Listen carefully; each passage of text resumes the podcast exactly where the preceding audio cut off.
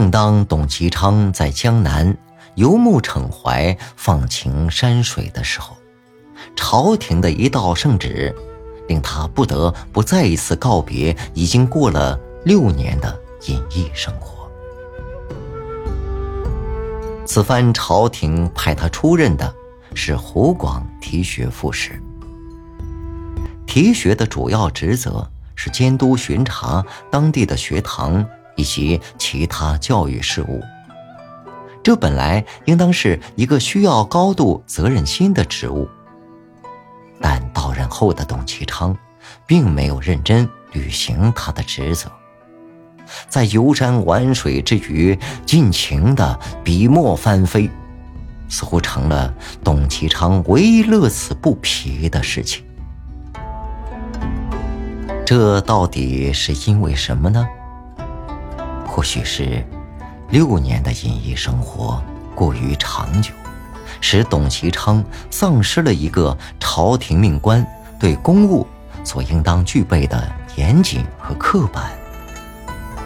或许是湖广一带那些能够给他带来创作灵感的山山水水使他心无旁骛；或许是朝廷的风云变幻、官场的是是非非使他无所追求、心灰意冷；还或许，湖广提学副使这个官职太小，董其昌根本就没有放在眼底。呢，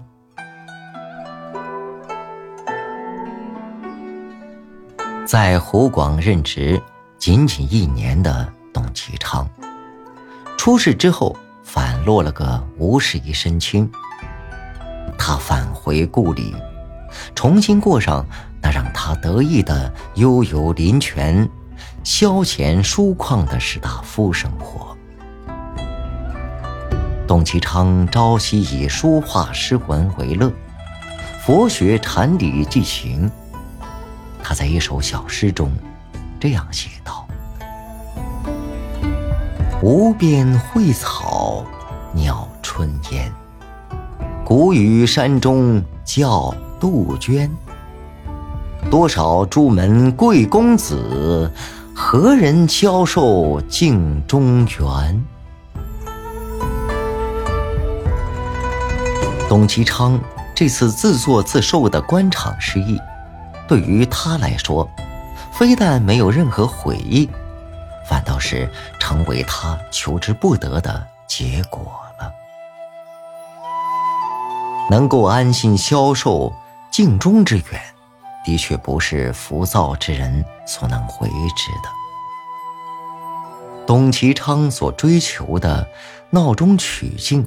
或许要得益于他对佛教的笃信。禅宗与道教相比是悲观的，是美好理想幻灭的产物，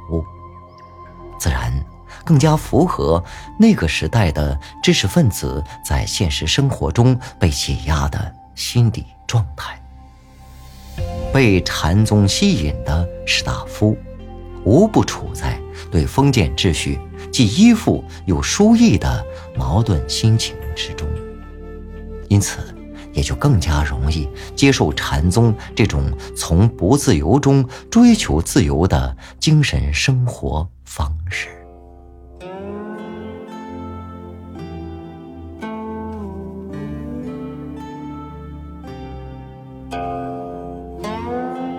太昌元年，公元。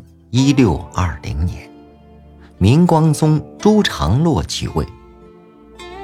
这位当年的皇长子，忽然想起了曾经给他讲过课的董其昌。董其昌的才学和为人，都给这位新皇帝留下过深刻的记忆。董其昌的时来运转，自然也就是顺理成章的事了。一道圣旨颁下，钦点董其昌任太常寺少卿，掌管国子寺夜事。国子寺即全国最高学府和教育管理衙门。浩荡的皇恩，使董其昌兴奋不已。就在董其昌即将动身赴京任职之时，却忽然传来了光宗朱常洛驾崩的消息。这一噩耗，对董其昌来说就像是晴天霹雳。他仰天长啸，痛感时运不济。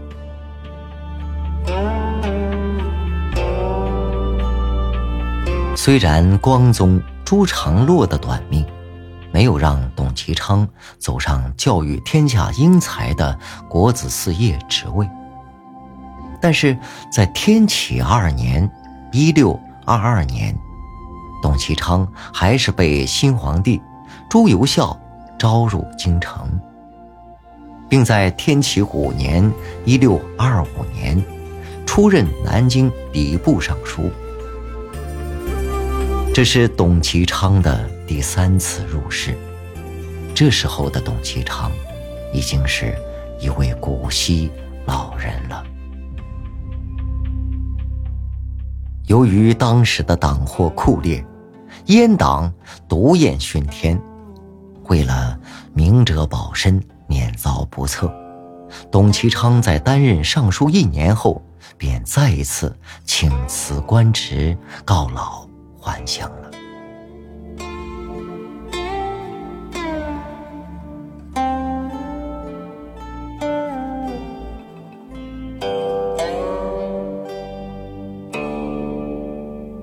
这是董其昌的画作《栖霞寺》。是一图。这幅山水所描绘的是南京著名的栖霞寺。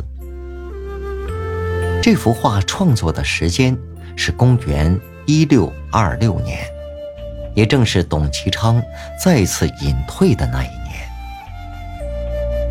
董其昌目睹了众所不齿的宦官奸党魏忠贤最终掌管了朝政大权。而昔日与他同朝的许多大臣都被魏忠贤诬陷处死。这幅画中，董其昌描绘的佛寺隐隐约约地坐落在遥远的山谷之中。这或许表达了董其昌在当时混乱的政局之下，力图找寻一方清净之地的愿望。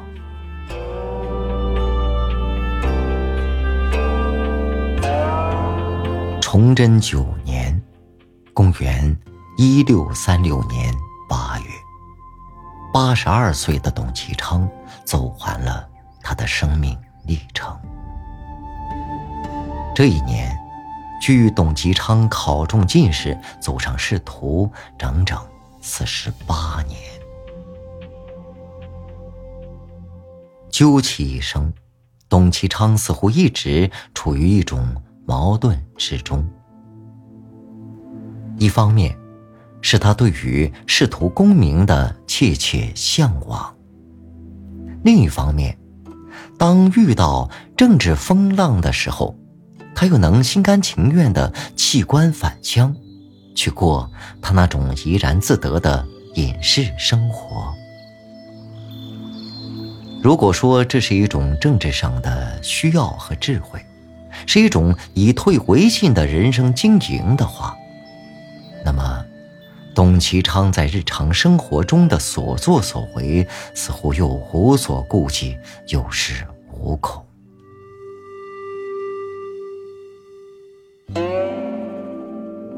董其昌的书法艺术，以儒雅清淡和书卷气浓郁，被世人称道。然而，书品及人品，书回心画等等这些衡量中国传统书法最高艺术境界的尺度，在董其昌身上似乎很难得到清晰的解释。几百年来，人们对董其昌书法艺术的追捧，从来就没有中断过。与此同时，衡量传统文人的价值尺度，却始终对董其昌有着更多的宽容。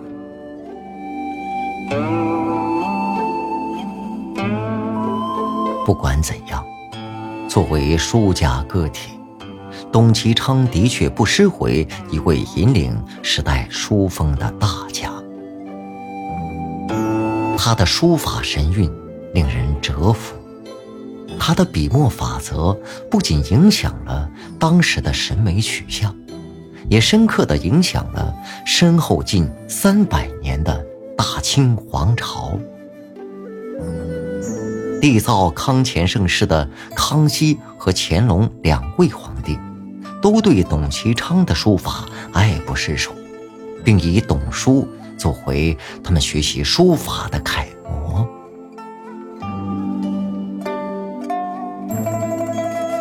为了表示对这位书家的仰慕，康熙皇帝还在一次南巡时专程来到董其昌的故里松江。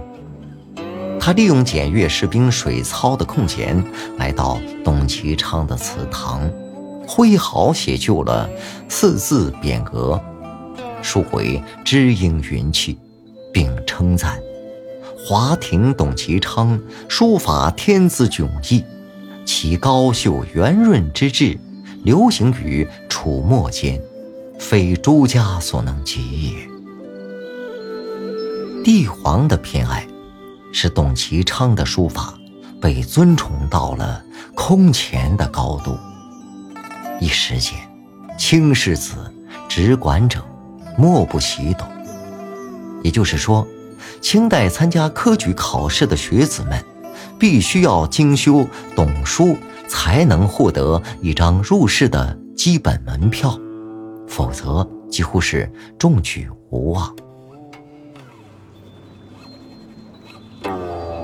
董其昌的书体被衍生成为清代科举考试的规范体例，这就是所谓的馆阁体。一种对于书体的美学评判，在皇权的干预下，转换成了一种不可违背的规则，不可抗拒，只能遵从。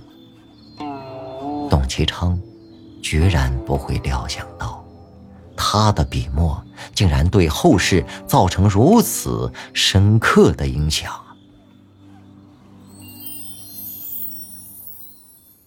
历史似乎在董其昌身上画了一个颇有意味的圆圈。董其昌恐怕万万不会想到，当初他自己因落笔不工而痛失入仕良机，但是。